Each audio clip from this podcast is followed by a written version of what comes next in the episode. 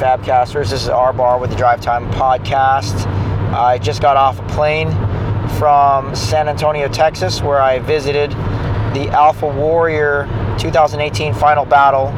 It's a sports competition. It's functional fitness. It's metabolic conditioning type, CrossFit type, but totally different. I mean, the vibe that I got from Alpha Warrior was unlike any other competition I've been in, and I've been competing my whole life. You know, I've been wrestling, grappling, jiu-jitsu tournaments, CrossFit tournaments.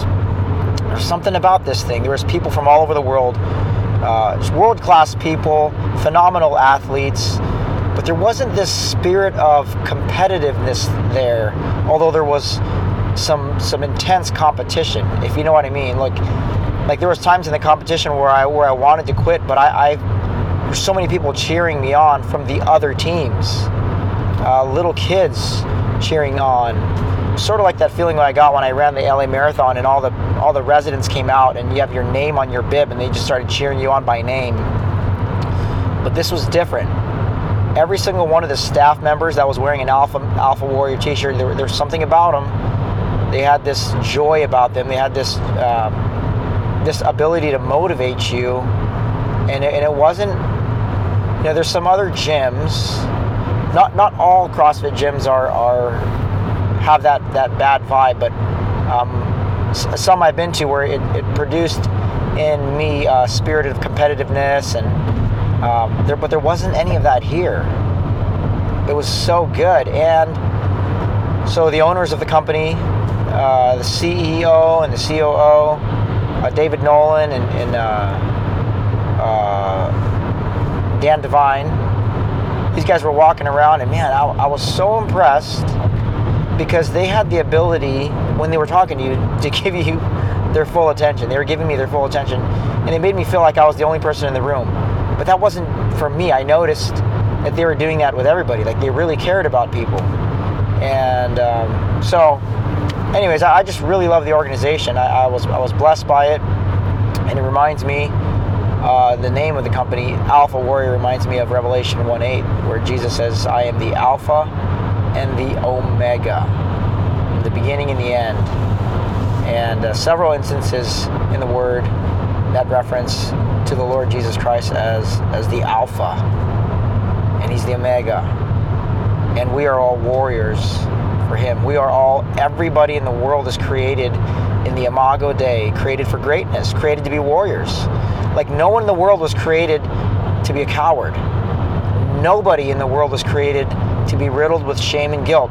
We were all created to be completely free, naked and unashamed, which is another reason why I'm grateful that I went on this trip. I wasn't sure at first why I would be on this trip. It's 4 days away from my family. I got a lot of research to do, got a lot of writing to do. And on the last night when the team wanted to go celebrate, I was caught in a bind. Do I stay home and be quote-unquote practical, or do I go out and celebrate with my fellow human beings, teammates, shipmates? And between my wife's encouragement to be present and to love people, and my buddy Matt's question, WWJD, right? I knew in an instant what I should do, and that's to hang out. Whether it's to be the good guy and be a DD, or just to hang out with people. And so I did, and one conversation led to another, and my team got third, which is okay. We had great conversation, and at one point in the conversation, and everybody's drinking, having a good time, and I'm saying, hey, and we all got out our only ifs, like only if I did this, if I didn't fail on this obstacle. And in a lighthearted mode, I said, let's just get it out right now on the table. Everybody throw those on the table. And one of my teammates, she'd explain, I have a hard time letting go. And the conversation was so smooth because in my heart, I was thankful to the Lord. I said, this is awesome. This is a segue to talk about deep things like forgiveness. And so it went that way. I ended up somehow drawing on a blank piece of paper, a receipt, the tree illustration, and connecting roots and fruits. and how we can forgive ourselves for the mistakes we made in the competition. But larger than that, like in life, do I have the ability to let things go? And although it is hard, am I surrounded in loving, open, honest, wise community where they are able to receive my confessions and encourage me to let things go? So it went deep real quick. I ended up sharing my testimony and how the Lord has sustained me despite some brokenness in my past, and how He's renewed me now, and how I'm no longer the same. And it just fostered an environment of my vulnerability fostered more vulnerability, and just got to know my teammates really well in the amount of 72 hours that we were together. And so it was good. And then again, it reminded me that sporting events aren't just sporting events. They're just another means by which we can connect with people. Like we were all human beings were meant to live life connected to other people.